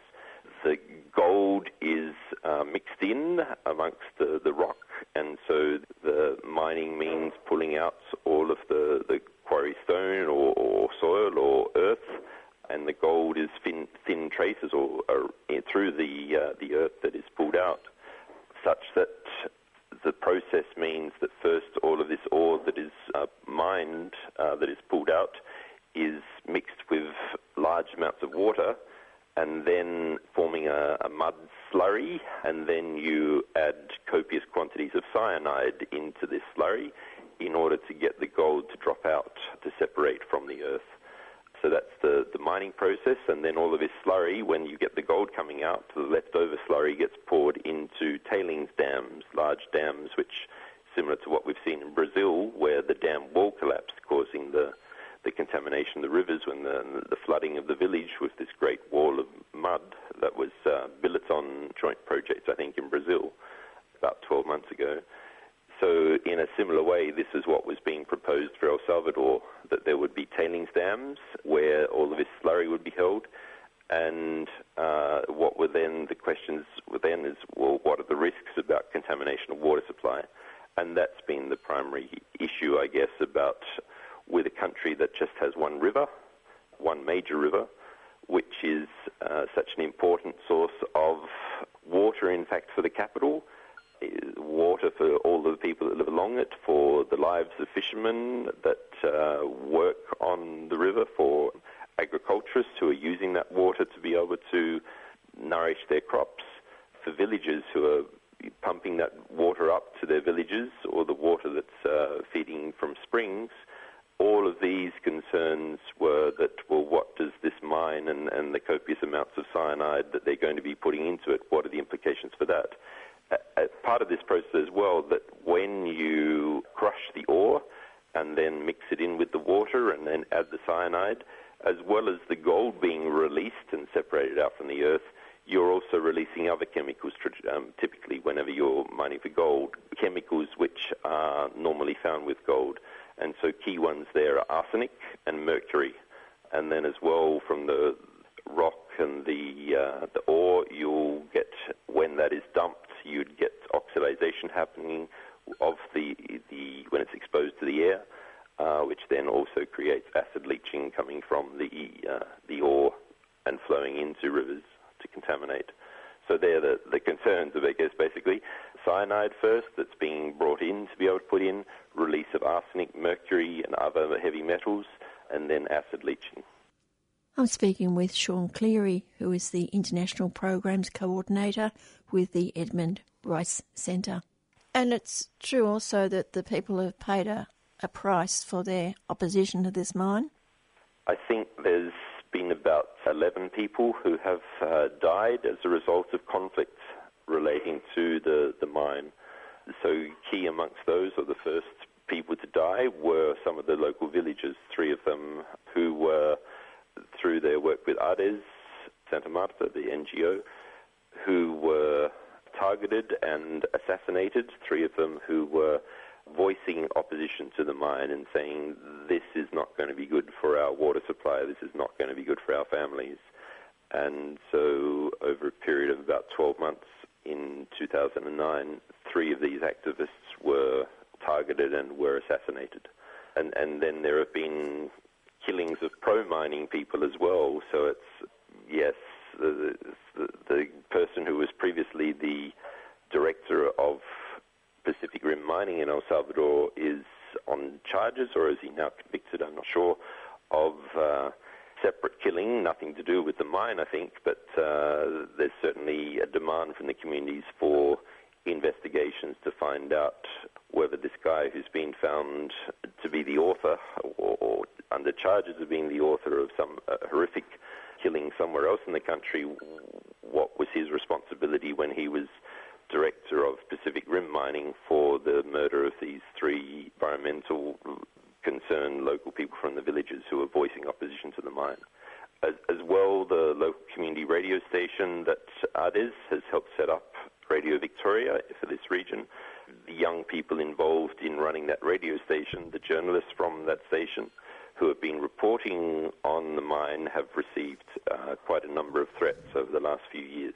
Uh, local priests as well had uh, who'd been speaking out against it had also had an attempt made to either kidnap him or kill him, and he was outspoken opponent to the mine. You know, you get these mining companies coming in and with a the Shoolsby right attitude and not aware of the level of tension, social tension uh, that exists in a post-war society like El Salvador. And because all they're interested in is the bottom line of profit, they don't give too much of a damn of the mining-related conflict that occurs around their projects. Uh, in some instances, that conflict may be directly generated by people associated with the mining interests against environmentalists, as has occurred in the case of the three environmentalists who've been murdered. In other circumstances, it's more just divisiveness and the, the efforts being made to force forward uh, where there's no community consensus, where there's no prior free and informed consent from local communities to be able to accept uh, mining. So that the, the damage done by mining corporations on local communities, as evidenced by what's happened with the, around the El Dorado project that OceanaGold want to open up in El Salvador, as evidenced around the killings of people in the local villages close to the Didipio OceanaGold mine in the Philippines. It really seems there's no concern for the impact on the local lives by corporations like Oceana Gold. The court case went for seven years. Can you explain why it went for so long and what the decision was and what's happened since that decision? Sure. Like, I don't understand necessarily why the, the court case goes on for that long. I guess just going through the processes that are required, different stages of it. But the mechanism of, of how the court case came, so it was a lawsuit lodged against the nation of El Salvador by Pacific Rim Corporation in Canada, or I should be careful to guess of that. So in legal terms, lodged by Pacific Rim using the Central American Free Trade Agreement, CAFTA, C-A-F-T-A. And uh, in fact, it's, it's generally referred to as CAFTA, that free trade agreement, but uh, it also includes not just the seven Central American countries, but it also includes the Dominican Republic. And it's a, a free trade agreement between these eight small, tiny nations with the United States. So that's the, the elephant in the room is the corporate interests of the, the United States in this CAFTA free trade agreement. So Pacific Rim uh, Mining in Canada decided to open the lawsuit. The only problem is that as a Canadian mining corporation, Canada is not part of the free trade agreement. So even this CAFTA free trade agreement uh, has provisions in it which are called ISDS provisions. ISDS stands for Investor State Dispute Settlement. So it's where the investor, the corporations, can sue the state over a, a dispute which they have. And so a tribunal, once any complaint is lodged, and, and I think this is, uh, there, there's an international convention on state, it's called uh, the, the center where these are resolved, is established under the International Convention on Investor-State Dispute Settlement. So the center is called ICSID, the International Center for the Settlement of Investor-State um, Disputes. The Pacific Rim, because it was a Canadian company and therefore couldn't take advantage of, there was no free trade agreement with El Salvador, which included ISDS provisions, Pacific Rim moved a subsidiary which they had in the Cayman Islands, and they moved it, which was called Pac Rim Cayman LLC, and they moved this subsidiary from the Cayman Islands to Nevada in the United States. Once they'd done that, they then transferred ownership of their subsidiary in El Salvador to be on a paper transaction seen as being uh, owned by the Nevada-based Pac Rim Cayman LLC then it was possible for the Nevada Shell Company to be able to bring the lawsuit against El Salvador, demanding 300 million US dollars of compensation on uh, claiming that uh, El Salvador had failed in its obligations as a nation by not granting them the production license. At the time that the, the, lawsuit was originally lodged for a small amount and then the, the amount grew to become 300 million, I'm pretty sure at the time that Oceana Gold purchased this Pacific Rim, uh, which was at that stage, I think, through legal costs, was starting to fall apart as an organization because Oceana Gold also, at the time that they purchased it, put a million dollars in of US dollar, one million US dollars into Pacific Rim to keep them alive as an organization so that they would not be trading while insolvent and carrying out the, the legal case. So at the time at which Oceana Gold purchased Pac Rim, the Pacific Rim, they were aware that the amount of the of this lawsuit was 300 US million dollars. If we look at that amount, it's equivalent to half the national schools budget of El Salvador at the time the lawsuit began. So that's just phenomenal for a nation to, you know, imagine if some foreign corporation wanted to uh, completely remove, uh, take away just for their own shareholders half of the national schools budget of Australia. But for, and Australia is a wealthy nation, so imagine the impact that means for a poor nation like El Salvador. So the proceeded um, through different stages of arguments being put forward. There were a number of presentations as well from other organizations who sought in the dispute amicus curiae status, including the surprisingly the, the Catholic Church of El Salvador, which is quite a conservative organization as far as the hierarchy goes. The Jesuit University of Central America was another and a few international legal entities, so international environmental law entities such as the uh, Center for International Environmental Law in, in Washington, D.C. With the proceedings of the case, evidence was received. There's also through one of the, the issues which we have as uh, people concerned about this whole issue and concerned about ISDS provisions in free trade agreements and therefore quite surprised to be relieved to see that the, President Trump has uh, uh, seemingly abandoned the, the TPP, the Trans-Pacific Partnership, which did include or does include a lot of ISDS provisions, which would further implicate things for Australia. So part of our concern about the whole ISDS mechanism is that it's a bit of a kangaroo court that three arbitrators, a, uh, the decisions are made by, by three arbitrators who are not, uh, you know, independent uh, jurists, but rather people who are involved in these sorts of industries and people who are regularly maybe uh, acting as lawyers on behalf of mining corporations or, or, that sort of thing. So the process is that each of the two litigants, the both sides of the, of the uh, process, would nominate one person from the panel of people who are accredited with the International Centre for State Investor Disputes and then the third member would be appointed by the centre itself as the uh, a more neutral sort of person, supposedly. So you have the three arbitrators who are the ones that then basically receive all the evidence and then eventually release their decision. Why it took seven years, I don't know. We were in the, I think for the last uh, 18 months, we were waiting and waiting and waiting and waiting for a decision. Now, when the decision did come down, it ruled against Oceana Gold and it ruled in favor of El Salvador. And as well of the uh, $14 million that El Salvador spent in legal fees, they then claimed for the need to have reimbursement for by Oceana Gold, or technically by the, the litigant, which was this shell company in Nevada, Pac Rim Cayman LLC.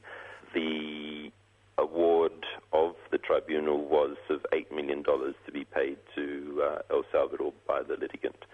The basis or the reasons for the award, I guess, came down to saying that it was not a legitimate claim, not a legitimate lawsuit, given that the main grounds upon which El Salvador had not issued a production license. There's no question about whether El Salvador had the right to not issue a production license. It was saying that El Salvador that, that wasn't entertained but basically the finding was, you know, that the fact that Oceana Gold had not properly complied with the process to be able to make a, uh, a production application And so a lot of that came to the failure to resubmit a new environmental impact statement. It's now 140, 150 days, something like that, since the award was presented by tribunal uh, in favor of El Salvador. And so under the uh, dispute rules, the company had 120 days to either seek an annulment of the award and then have the case retried if they were successful in their application for annulment, or to uh, accept the award and to make the payment of the uh, $8 million.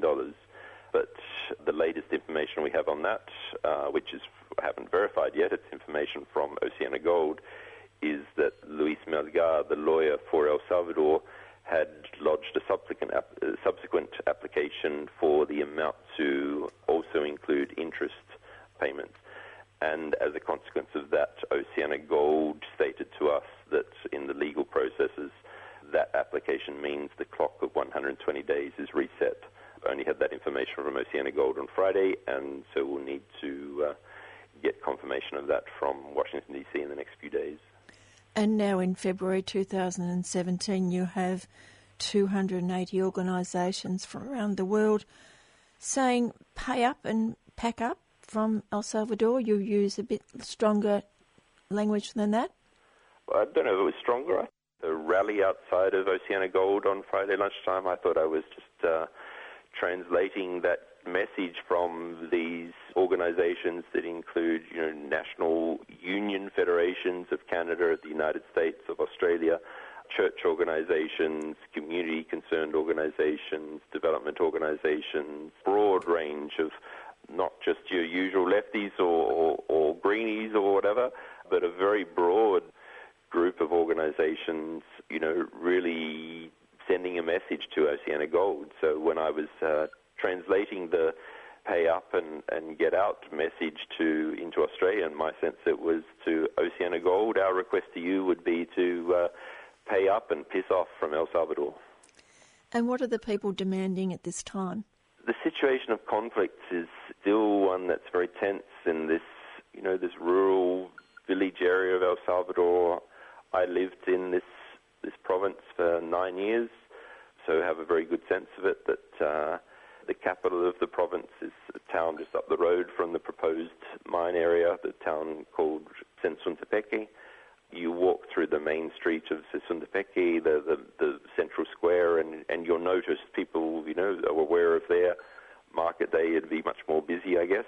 A fairly tight, closed community. So to be bringing in the outside elements to be disrupting the kind of normal existence of people there is not comfortable for the local community, I guess. And when the country is still in a stage of 25 years after the vicious and cruel war, which was mainly provoked by our external interests as it was frontline of the Cold War, there's a need for healing, a need for faith and calmness, a need for lack or for, for less outside intervention. The fact that Oceana Gold, you know, trying to feed the media, trying to feed the conflicts around the mine, trying to convince locals that you know the vastly exaggerating the number of jobs that will be produced by the the very mechanized mining industry trying to, in that way, I would accuse them of exploiting the poverty of people there by a promise, a, a false promise of, of a number of jobs, false promise of the number of uh, the benefits of, of mining brings, an, an underestimation of the risks of mining. Oceana Gold carry on about being uh, environmentally sensitive mining corporation, a responsible mining, and it's just bullshit. In countries like this, where poverty is at such a high level, that we've seen time and again that if there's any question about safety or maintaining decent environmental standards, it's often easier to pay someone off than to meet the standard. Uh, whether that comes to the construction of dam walls, as we've seen by the Billiton joint venture in Brazil with the mine wall, the, the, the tailings dam wall collapsing and, and killing, can't remember, it was over 100 people. But if you've got companies who are as uh, reputation conscious as, as Billiton being caught out in this kind of thing, then why would we be expecting a higher standard from a cowboy outfit like Oceana Gold Corporation? So I guess what local people would really be asking is, yes, this stop Oceana Gold, you know, stop paying for the publication of advertisements in, in local papers there and using your kind of Cold War counterinsurgency theory to be sponsoring local sports teams. That Collins Street Corporation paying the sponsorship being only in the form of, you know, buying T-shirts for a local team. We've put your Oceana Gold logo on them. It's, you know, seen as a significant aspect of the for the poor people there, a significant sponsorship, but it's it's really just crumbs from the corporate table from Collins Street, and uh, it's really exploiting the poverty of the people there. So it's it's pretty evil. So uh, I have very little respect for Mick Wilkes as the CEO of Oceana Gold as he sits in his Toorak mansion and as he, uh, you know, has his kids or grandkids in private schools here in Melbourne. It's just pretty disgusting that an individual can be like that with no concern for and, and for buying a lawsuit basically which was going to rip off El Salvador for half the national schools budget. I find that quite vomitous. So the request to Oceana Gold would be to just get out of El Salvador, pay what you owe. They should be paying 13 million of the costs of the Salvadoran government, 13 million US. The legal process has said they only have to pay 8 million, but in fact also that debt is against uh, a shell company in Nevada, this Pac-Rim Cayman LLC. Oceana Gold, of course, can just fold down the subsidiary and walk away with paying nothing because the shell company has zero assets. I just find it disgusting and, and shameful for us as Australians. So, what's the answer? The colourful language, I think.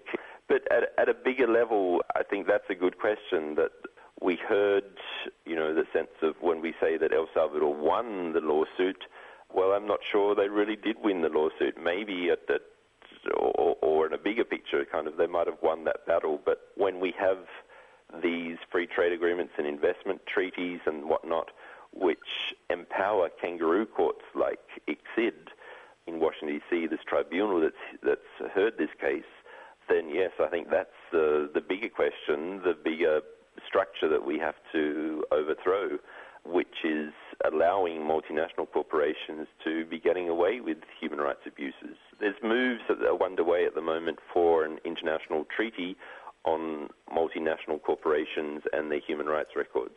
So that's really positive, and you would hope that we, if a treaty is achieved, and probably it would be in the next 12 months, that it would have enough nations supporting it to enter into, uh, to become a strong international instrument in international humanitarian law. But the other thing we really need to look at is ISDS provisions, both in their in, in investment agreements, they're in free trade agreement, and really they're prejudicing the sovereignty of nations, the right for self-determination, and the only people that benefit them, from them are multinational corporations uh, who are prepared to exploit them. The Robert French, the Chief Justice of Australia's High Court, uh, who, who's only recently retired as, as, Chief Justice, on two occasions, you know, at, at, legal conferences, he's been able to choose the topic on which he, which he would speak to. And in one conference in Darwin and one in Hong Kong, he's delivered, chosen to address the issue of ISDS and raise his concerns about what he terms as forum shopping. And this is, he sees, I think, as a, a corruption of our legal processes, our national and international legal processes, because multinational corporations are able to shop around and choose whichever ISDS provisions of whichever free trade agreement they would choose to. So, in the same way that Pacific Rim in Canada moved their subsidiary from the Cayman Islands to Nevada to then be able to use the CAFTA provisions through a US based subsidiary. We saw the same thing, I think, with Philip Morris International or Philip Morris US, where they transferred ownership of the Australian subsidiary, Philip Morris Australia, to a subsidiary called Philip Morris Asia because Philip Morris Asia was based in Hong Kong and then Australia has an investment agreement with Hong Kong, and that includes ISDS provisions. So Philip Morris Asia was then the body which was de facto suing Australia for our plain packaging tobacco legislation. So that I think is another classic example of forum shopping. You know, and again, it's fortunate that the result of that that they weren't successful in pursuing that case. Good on you, Nicola Roxon and others who were involved in implementing those changes and in defending the the case uh, against Philip Morris. But why do these possibilities exist for multinational corporations in the first place? That's the bigger problem. The fact that ISDS, uh, investor state dispute settlement, exists within these international treaties, and the fact that our sovereignty and the sovereignty, especially of smaller nations, is undermined by it. Certainly is. That's Sean Cleary from the Edmund Rice Foundation in Brisbane. That's all for me for today. I'll be back next Tuesday at 4 o'clock. Stay tuned for Done by Law in just a moment. Bye for now.